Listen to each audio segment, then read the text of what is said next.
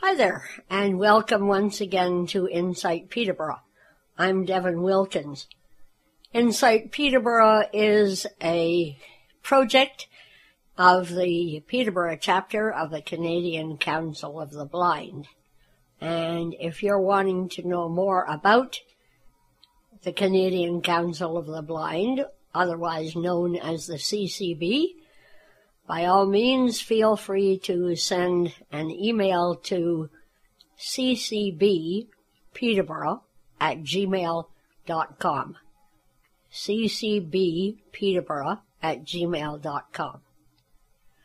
So we're going to begin today by going back into our archives to June 3rd of 2019, and on that day, former co-host Simon Trevor Annis and I interviewed a young man named Derek Newman Still, who is a writer here in Peterborough, and he also has a disability.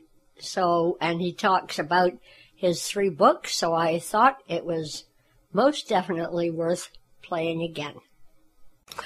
So we have our first guest today, and their name is Derek Newman Still.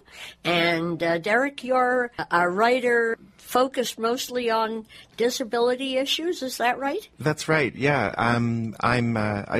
I should just start out by, I teach at Trent University, but I also do a lot of activist work and a lot of fiction and nonfiction writing as well. A lot of my work tends to be situated around disability because I'm disabled, so write what you know, right? Yeah, oh, exactly, yeah.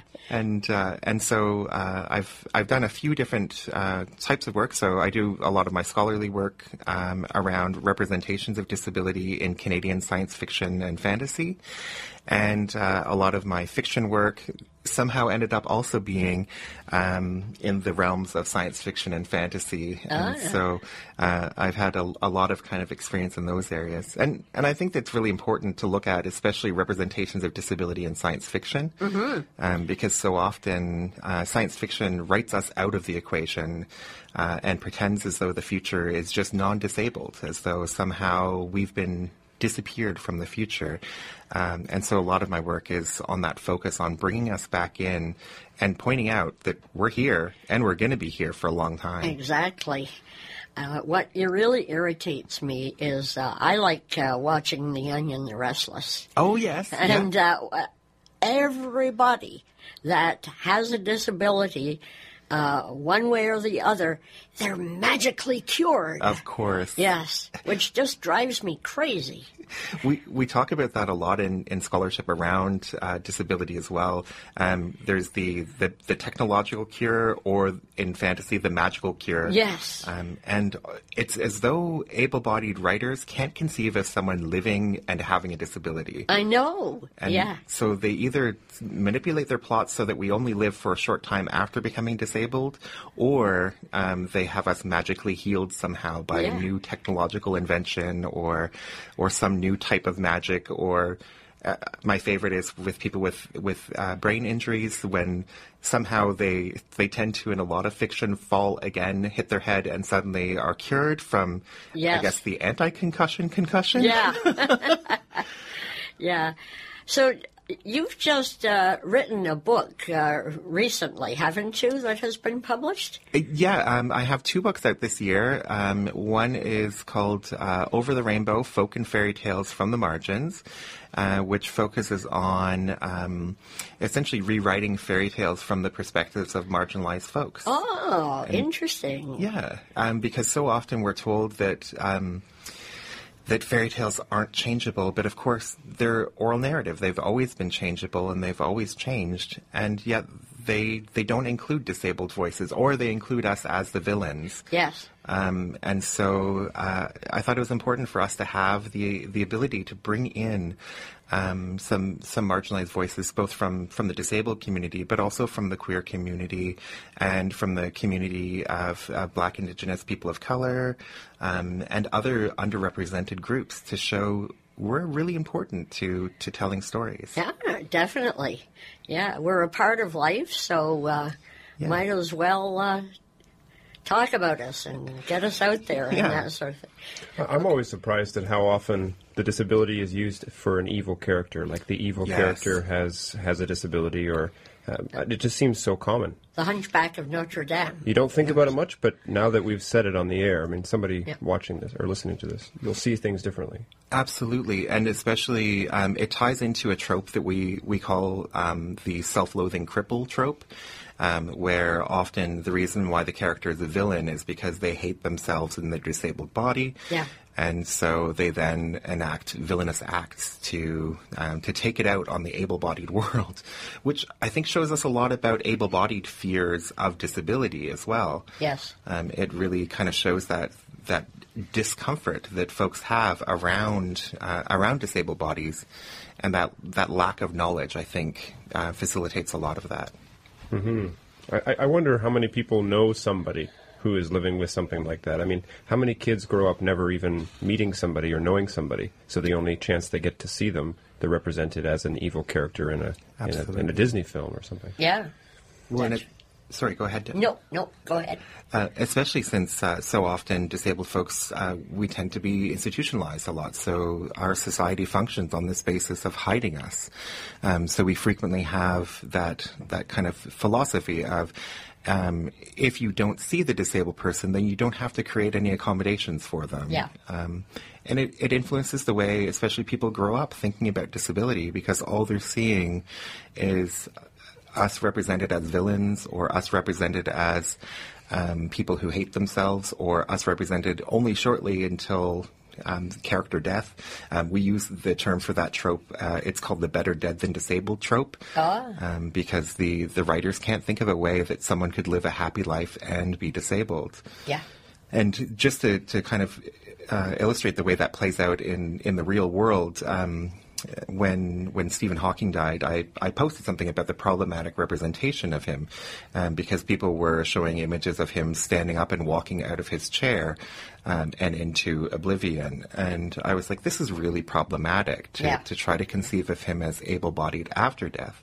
And people wrote tons and tons of hate mail to me saying, like, we're just trying to be nice, and it's better for him, and he's better off. And then when I was like, well, I'm a disabled person, and I'd like to think that I'm happy and living happily. And they were like, this is just ridiculous. It's a joke. You can't be happy and disabled.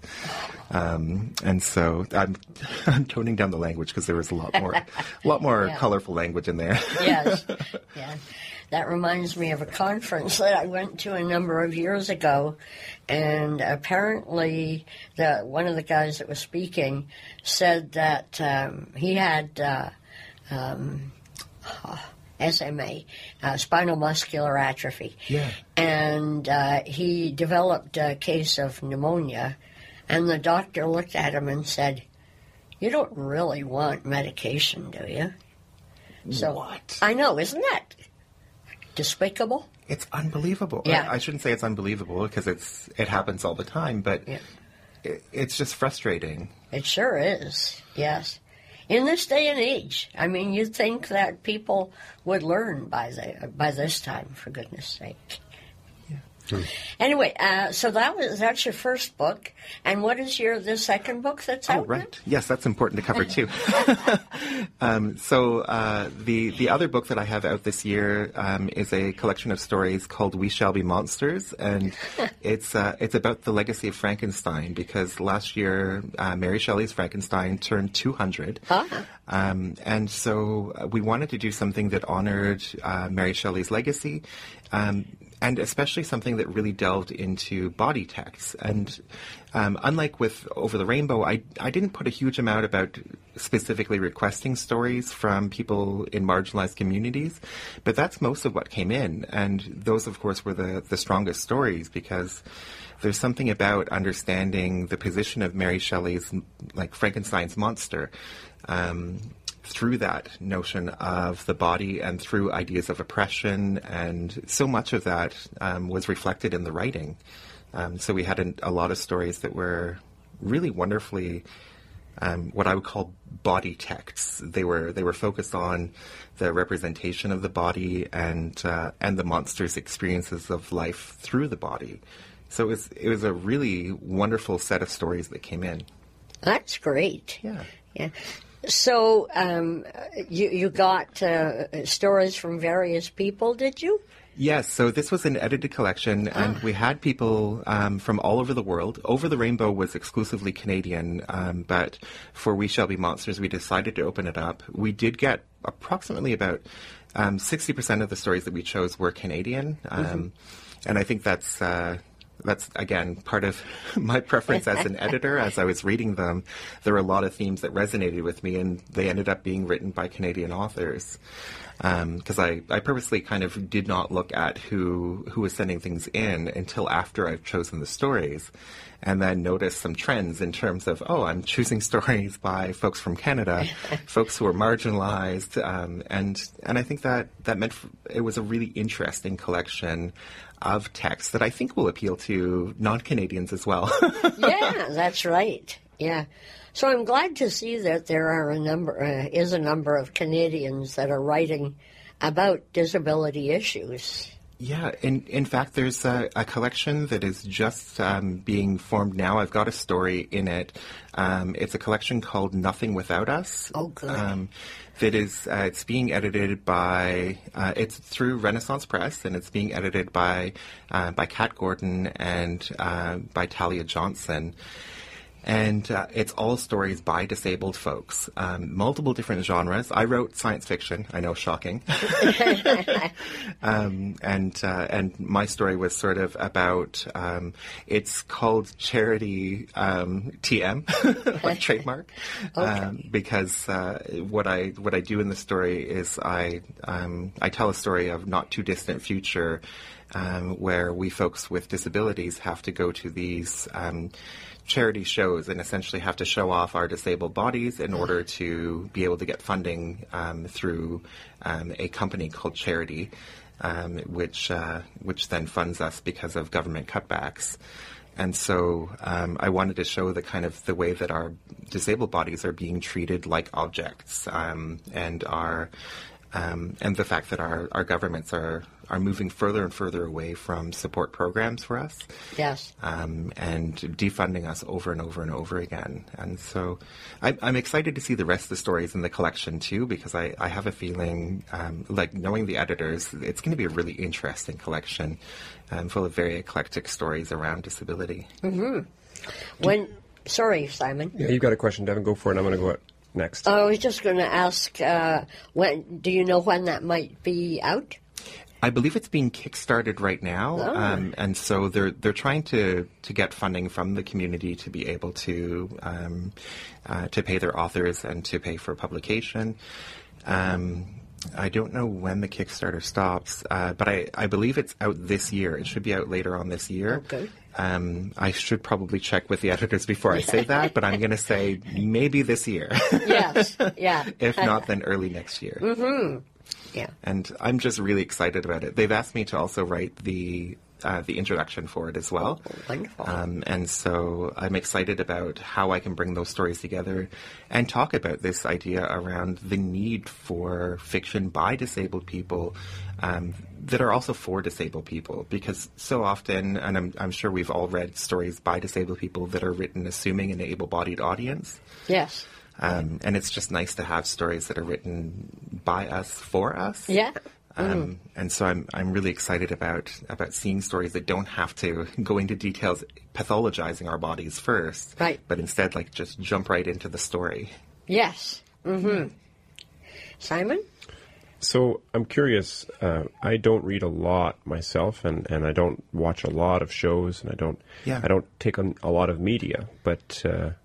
I mean, are there really great examples of popular text or media where people are represented well in all forms of life? And do you think that, just a second build-on question, do you think that the right way to go to try and get everybody to see things differently, to have specific categories of film and media and art, or do you think we should try to hide it or embed really, really positive representations in everything and try to just make sure we're all represented. I think we've got a lot of educating to do for folks around how to write fiction that represents disability in a positive, I shouldn't say positive, innate, in a realistic way. Because a lot of folks, I give a lot of talks on at authors' conferences, writers' conferences on how to write disability, and often what ends up happening is people will ignore everything that I've said and then send me a manuscript that they're like, okay, here's my manuscript. And it'll be what we call in the disabled community inspiration porn. Mm-hmm. The term inspiration porn is used for, I'm sure we've all seen these on Facebook, but the worst disability in life is a bad attitude, or things along those lines, or you never know what you can do, and it'll have an image of a disabled person doing something totally normal. And so a lot of folks will think that they need to write a positive story about disability, but then we'll make it entirely about turning us into inspiration, turning us into essentially hollow characters that are uninteresting, that are just made to be inspirational to able-bodied people. I think we have a lot of this issue in a lot of our fiction, and it kind of subtends a lot of the tropes that happen in our fiction. And ultimately, I like to tell people, if you write a character who is disabled, whose only dimensionality is they're disabled, that's not a rich character. That's not an interesting character. So it's not only good for us disabled folks to see characters that are well-rounded, it's good for the author as well to go beyond just writing a trope. And I've seen authors who have said things like, you know, I gave the character a backstory. And I'm like, okay, well, what's the backstory? They're blind. Yeah. Okay, and what's the backstory? Well, that's why I used images of darkness. And I'm like, oh no. Yeah.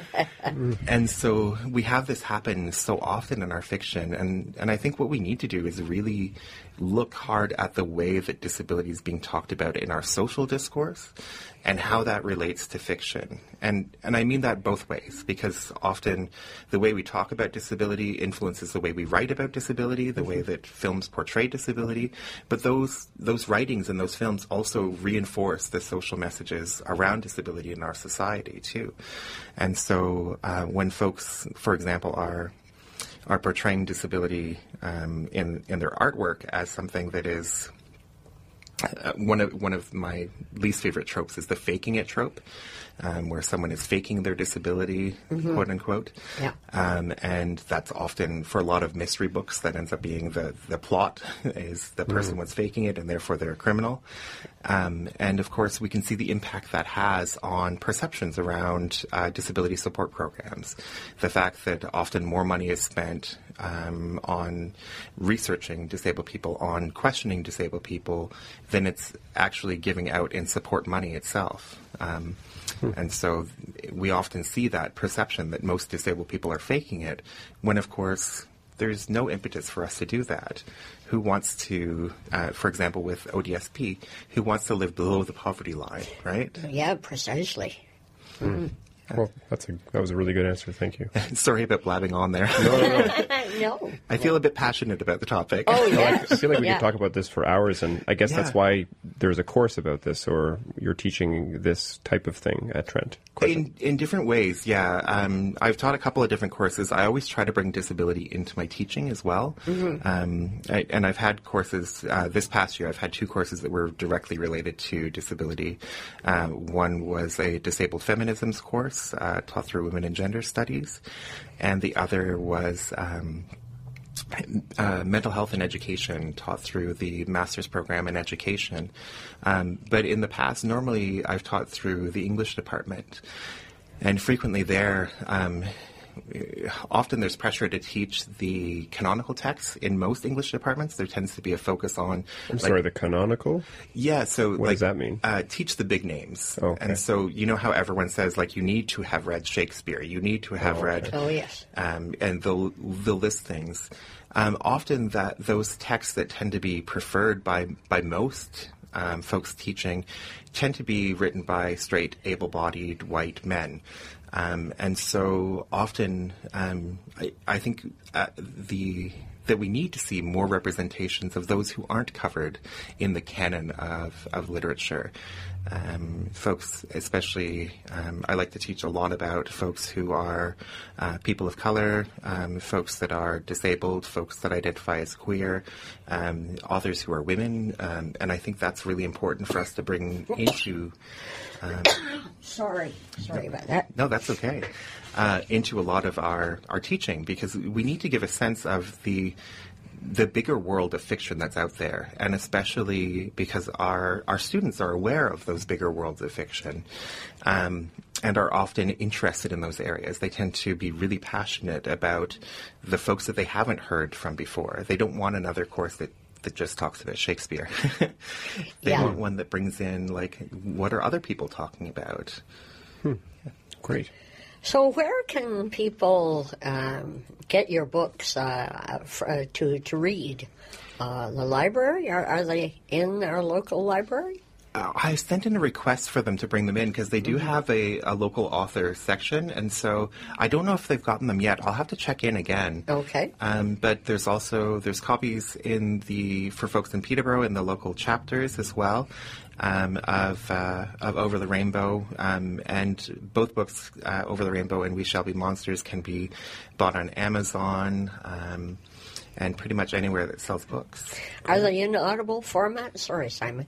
Not yet that I'm aware of. It's something that I've been really pushing for, because one of the things I talked about with both publishers was the need for us to have accessible versions.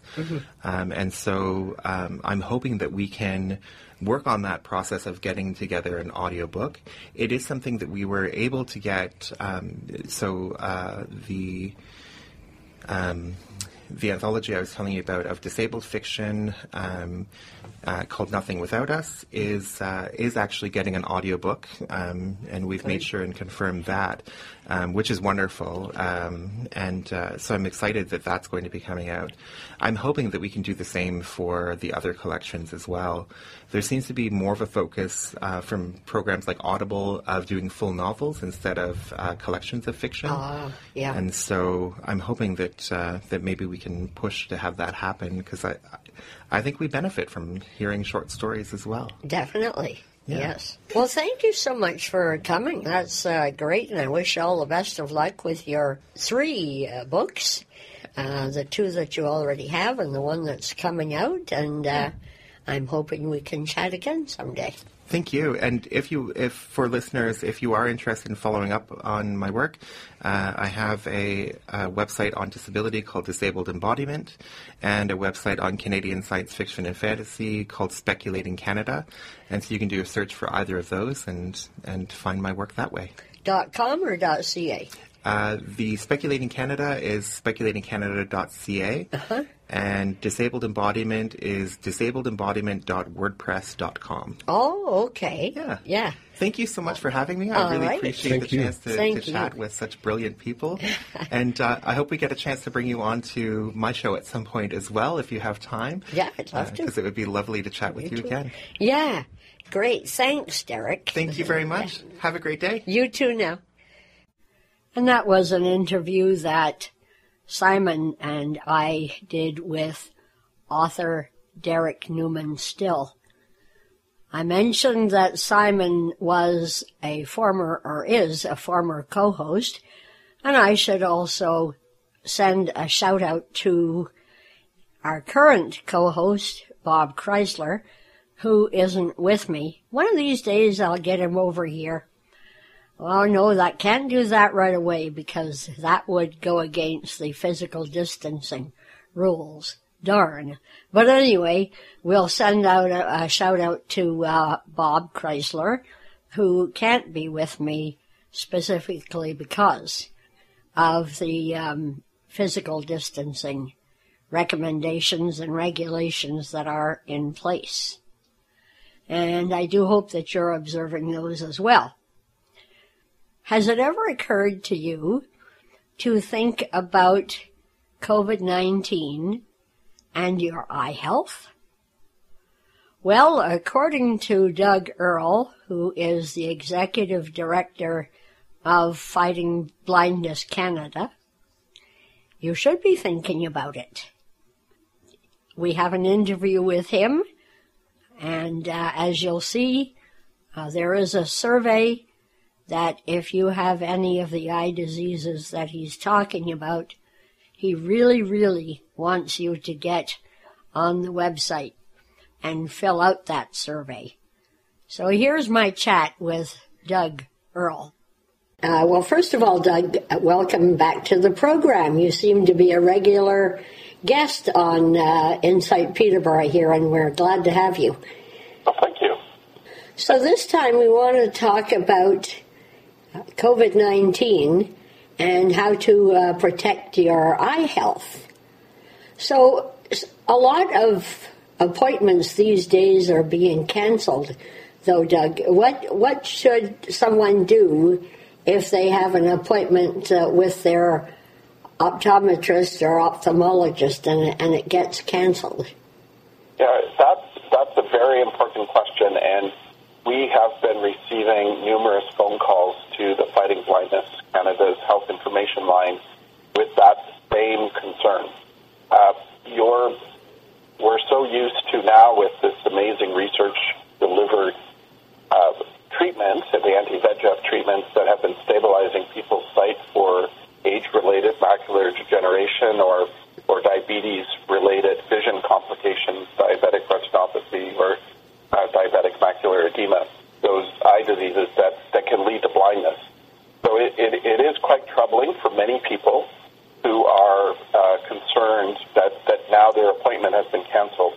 And I think that the best thing that they could do is to call their ophthalmologist and just double-check, because there are some clinics that are opened right now that are dealing with urgent cases. So if you've been newly diagnosed as having bleeding in your eyes,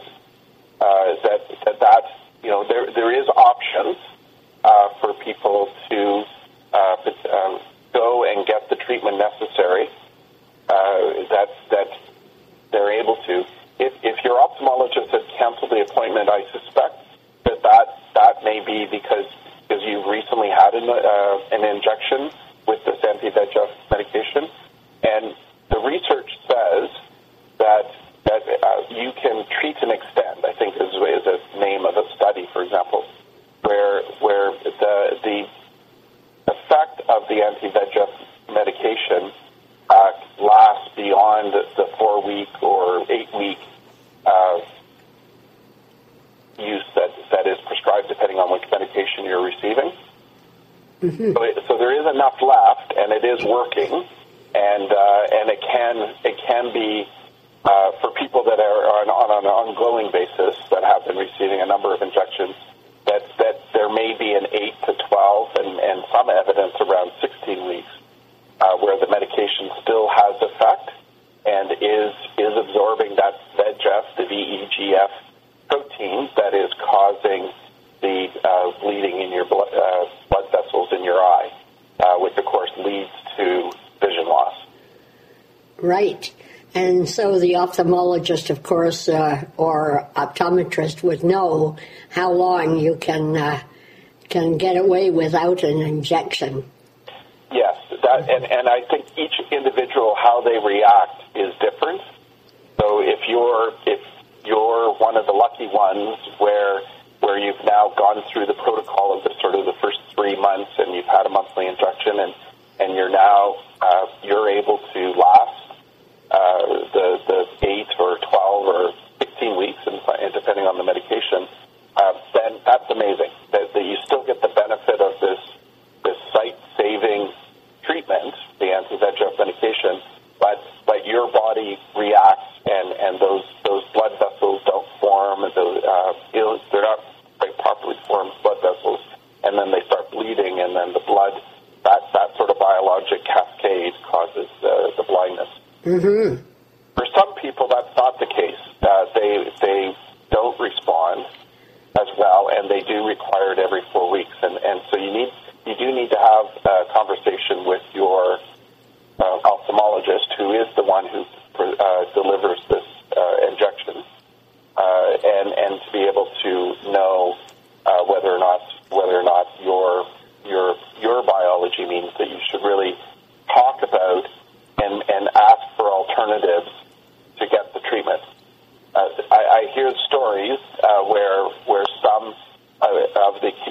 face clinics are running. They've taken out every six every sixth chair is left in the waiting room. In some cases, they ask you to. I've heard a story where they ask you to park in the parking lot, and they call your cell phone to come in when it's your turn for the treatment. Uh-huh. So some of our eye specialists, the ophthalmologists, are being very proactive, of course, because the majority of the people that have age-related macular degeneration or the diabetes-related vision complications, they're in the high-risk group. They're over 65, and COVID could be quite devastating. Obviously, and it is causing such an impact in that particular age group. It sure is. What other differences could people expect if they get to go to their appointment? Well, with their ophthalmologists, of course, they need to look into your eye, and that's it is the transmission is your droplets from your breathing or from sneezing and that sort of things. So it is quite the doctor and the medical staff have to take protection. So you will be seeing them wearing masks and gloves. Mm-hmm. And that can be a little bit unusual. I heard one story from one of our members or people with lived experience they've never, the waiting lines are not that long going into one of these clinics because they've really decreased the volume of patients coming in. Where some clinics can see 2 to 250 people in a day, they're down to 30 or 50 people. So it is that is a bit different mm-hmm. than normal. Definitely. So supposing you were told that you don't need to come right away, you can wait 16 weeks, and then all of a sudden something happens to your vision or whatever, and you think it might be an emergency. What's the best course of action there? Well, I would strongly encourage you to reach out to your eye professional, medical professional, to see what they are able to do to get you in to do an exam to understand what's going on. The last thing that anyone wants is for some serious conditions developing, complications developing that you lose your sight. It is good to call in advance, find out what the doctor says, or call the Ontario Health Line and get their advice whether or not in your community going to the emergency ward is, for example, if you have a detached retina, you're seeing lights and stars and a lot of floaters, in those warning signs of a detached retina, then to call ahead so that they know that you're coming in. If your ophthalmologist says going to a eye specialist or into the emergency room, yes. They are offering those services. It is available, and for you to take advantage of it. And if necessary, would they do surgery? They do, but it's obviously it's only on emergency situations because they are trying to protect those personal protective equipment. Yes. For all the COVID-related issues, but if you have a detached retina, you need it fixed, or else you'll lose your sight. For sure, yeah. The other thing, of course, is your glaucoma, and making sure that if you are taking daily drops, that you do follow the proper protocol for cleaning your hands. Yes. And all of that.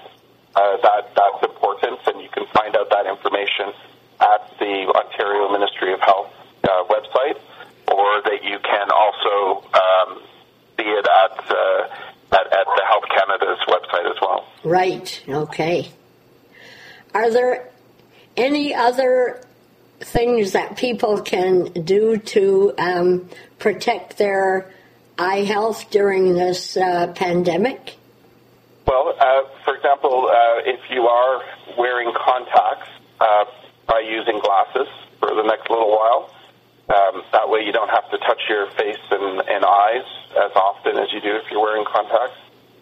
Try to remember, if you do have medications, that you must try to just be a little more advanced in monitoring sort of what your supply is.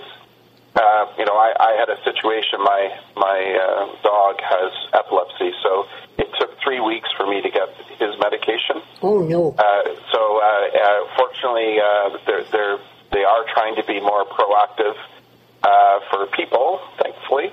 Yes. But also, there is, depending on the community, there may be a longer delay in getting your prescriptions. So not, and they are limiting how the supply from a month or 2 months, depending on what the medication is. So those are other things you should think about around if you are taking other medications, that you do build in time in this period. The other stories that we're getting from people calling in and reaching out to us is not all of the medications, of course, are available or approved in Canada. Mm-hmm. And there has been a handful of cases where people have called us and they go to the United States to get medications and cross the border. Well, that option's not there anymore. No. And so one of the, working with the Canadian Ophthalmological Society, so the medical group of ophthalmologists, their advice that they've given us for these individuals is that they do reach out to their ophthalmologist, that they do talk to them about what alternatives are available in Canada, so that they don't have to go to the United States to get the treatment or get the medication, and so they can do something that is approved in Canada, that is supplied in Canada. And then if it is in the medical advice or opinion of the ophthalmologist, there is a Health Canada system for compassionate access to treatment, and that of course does take time. So some of the alternatives where the medications available in Canada are not working, and there are alternatives in the United States that mm-hmm. people have access to. It is challenging right now to get access to those continuing treatments. Right, yeah. Hopefully they're continuing to look at those medications that haven't yet been approved by Health Canada, and hopefully they're not letting the pandemic slow their work down too much. Yeah.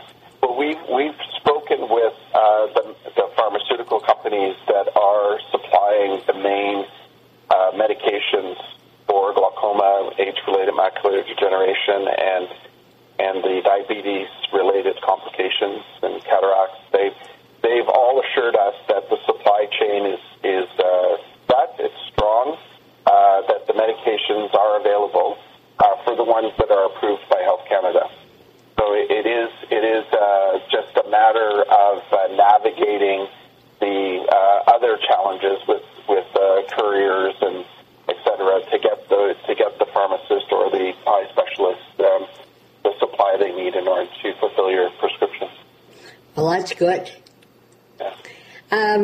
We've also one thing I'd like to mention is that of course we're actively working with our vision partners, the Canadian Council of the Blind, and our other vision partners on the medical side, the optometrists and ophthalmologists, to do a quality of life surveys. Mm-hmm. And we're trying to build the case for why new treatments should be available in Canada.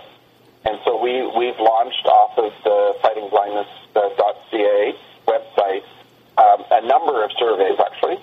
We have one for inherited retinal diseases, so about 14 diseases in under that category that are inherited mm-hmm. and are causing blindness. And also we have for age-related macular degeneration a survey, and the third one that we have up is the diabetes-related complications diabetic retinopathy and diabetic macular edema. And we are, they do take time because we're trying to, they're actually been approved by an ethical board. We're looking to publish the data, so because there is such a lack of data about what is the impact of blindness on families, on people living with these conditions, the stigma, the depression, the falls, the, you know, what are you doing with assistive devices in order to help you navigate your world? Mm-hmm. And we don't have a lot of information about that. So we're looking to publish the data, and we've had just a tremendous response from the community. But we could always hear your story, and so we are encouraging people to go to fightingblindness.ca, and under our news section is the survey website, the page that links to these different quality of life surveys, and we're going to be using that information to talk to policymakers, government decision makers that decide whether or not treatments are available to Canadians, and if they're publicly funded. So it's an incredible opportunity for the community to speak out, be heard, tell us your story, and we will publish it in an academic journal to give the greatest weight to these. To what is the impact for Canadians who are living with blinding eye diseases? Is there a deadline for information from these surveys? Well, there is one deadline. Of course, right in the middle of the COVID pandemic, the Government of Canada and its the organization's called CADTH, their Canadian Agency for Treatment and Technology. Drugs and Technology, they gave us a May 15th deadline to provide, and I put in quotes, patient input into whether or not the first sight-restoring treatment for an inherited retinal disease should be available to Canadians, approved for use, and whether or not a recommendation should go to each of the provincial health ministries that it should be publicly funded. So the last week of March, they gave us notice, and we launched that day the survey, as it turned out, and we have until May 15th to provide the feedback. So if you do have an inherited retinal disease, in particular, I urge you to visit fightingblindness.ca, go to the news section, see the surveys, and link and do the click onto the survey for inherited retinal diseases, because we're keeping it open for another 2 weeks or so, and then we're going to take all the data, do the analysis, and make sure that we give our patient input that yes, this treatment should be available to Canadians, and that yes, it should be publicly funded. So that's the only deadline. We're going to keep collecting data for our journal submissions, our publications, yes, the articles we're writing, but for all of them. But in particular, we have a deadline with the Government of Canada to provide our input so that we get a positive recommendation that it should be publicly funded. All right. So people need to get on there and do those surveys. Exactly, and especially when we have such a momentous moment, this moment in time where the first sight-restoring treatment for an inherited retinal disease is available and Canadians can benefit from it. It's just an amazing moment in time. Like 46 years ago when the families came together to form Fighting Blindness Canada, this is the moment that they wanted. They wanted to invest in research, that research would understand the biology, understand the genes, and now we have this innovative treatment. It'll set the precedent. It's so important that we have the precedent that when all other genes, that this is a gene therapy targeting one gene that is causing blindness, but it'll set the precedent for all the other innovative therapies that are coming to the market. We're tracking over 59 trials right now around the world. In 2019, we were able to help bring 5 of those trials to Canada. Wow. That that are enabling, are testing innovative therapies around gene therapy. The first stem cells therapies now for inherited retinal diseases have launched. The first one in the United States was announced, enrolled the first patient at the beginning of 2020.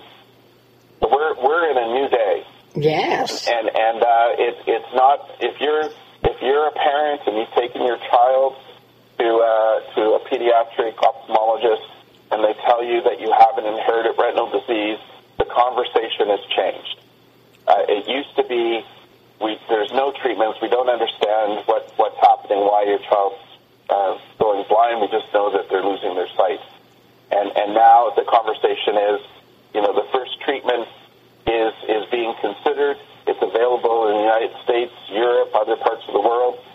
We're hoping to have it in Canada in 2020, this symbolic year, and that Health Canada will say yes, and that CADTH will say, yes, it should be publicly funded, and then we'll take the conversation to each of the provincial governments to get it a part of our drug treatment programs. Wow, that's great. So that's what this survey is all about, right in the middle of COVID. Wouldn't like, you know, eh? We're busy, you know, we're getting people calling our health information line. We've launched these quality of life surveys, and we've been quite dramatically impacted by not having, you know, obviously not wanting people to get ill, so we've canceled our in-person fundraising events, and so we're moving virtually now. But you know, when just when you know, there's a challenge, just like you know, when there's a challenge in life, people rally, and we've had just an amazing response to the surveys. And we've asked, for example, our Cycle for Sight event, we were planning to have just north of Toronto on June 20th. Mm-hmm. Last year we raised almost $400,000 from our Toronto event. My goodness. And it's, of course, we're not going to hold it this year in person, so we're moving virtually. And we asked the donors, the people who gave last year, the 2,400 donors that gave to the event. And we were just so thrilled that 79% of them said they're going to give to it, even though it's going to be a virtual event this year. So that's just amazing, and we, you know, we are raising the money to keep funding this amazing research that is turning into real treatments, and to be able to run these quality of life surveys so that we can tell public policy and decision makers in government and the community with insurance programs, and that here are the issues facing our community. You know, we need services, we need new treatments available, and we can answer the call when people call our health information line at 1-888-626-2995. 1-888-626-2995. That's the number. All right. And Sherry, our health information officer, would be very pleased to answer any questions. And that's our mission. Terrific. Did you want to talk about the virtual event now, or shall we chat closer to June 20th? I would be happy to chat closer to June 20th about the great plans. That's what we'll do then. All right. Thank you, Devin. Appreciate that. Okay. Is there anything else that you wanted to pass along now that I haven't asked you about? I wish everyone to keep safe. I hear so many stories. For some people, the touch is a very important part of navigating their world. And, of course, with COVID, it just adds that whole new dementia to being able to live with blindness. And knowing that touch is something now that is troubling, could be spreading the virus. So please make sure you wash your hands with soap and water at least 20 seconds before you clean your hands with the water. And please keep safe. We've got to definitely flatten the curve. We've got to get through this acute stage. And then we are talking with the Ontario Health Ministry about what's going to happen next in when we're into phase 2 of COVID, and making sure people can get access to these sight restoring, sight saving life-saving treatments, the anti-VEGF treatments and glaucoma treatments, and also, you know, go to your optometrist to get your annual eye health to make sure that you're not at that earliest stages of these diseases because you can avoid blindness. So that's our job right now, and we hope everyone are keeping safe, following the physical distancing recommendations from our medical and public health people. It's such a different world, the new normal, as they're saying, and we really hope everyone keeps safe. Okay, that's great, Doug. Thanks so much for that, and we'll definitely pass this along, and we'll be in touch as we get closer to June 20th to talk about your virtual fundraiser. Great, and our Ride for Sight, too. Yes, for sure. Yes. All right, thank you. Thanks, Doug. Take care.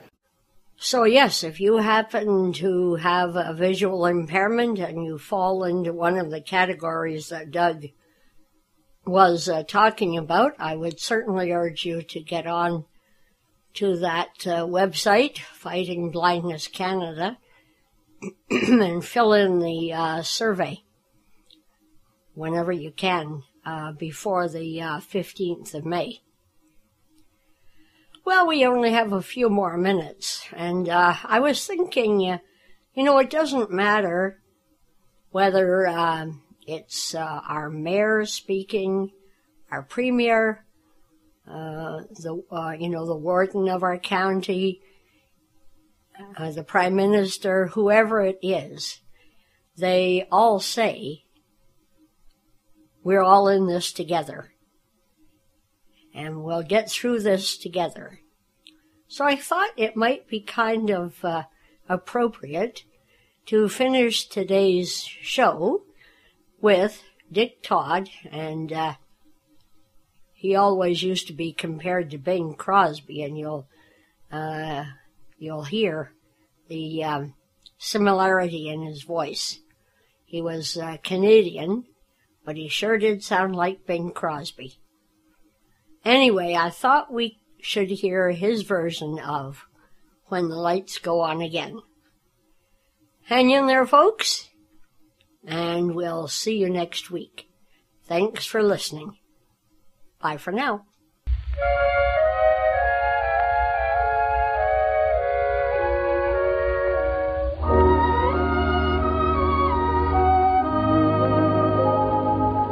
When the lights go on again, all over the world, and the boys are home again, all over the world, and rain or snow is all that may fall from the skies above, a kiss won't mean goodbye, but hello to love. When the lights go on again, all over the world, and the ships will sail again, all over the world, then we'll have time for things like wedding rings, and free hearts will sing when the lights go on again, all over the world. When we have our victory and we've added to our history, it will be right there to see how sweet and simple life can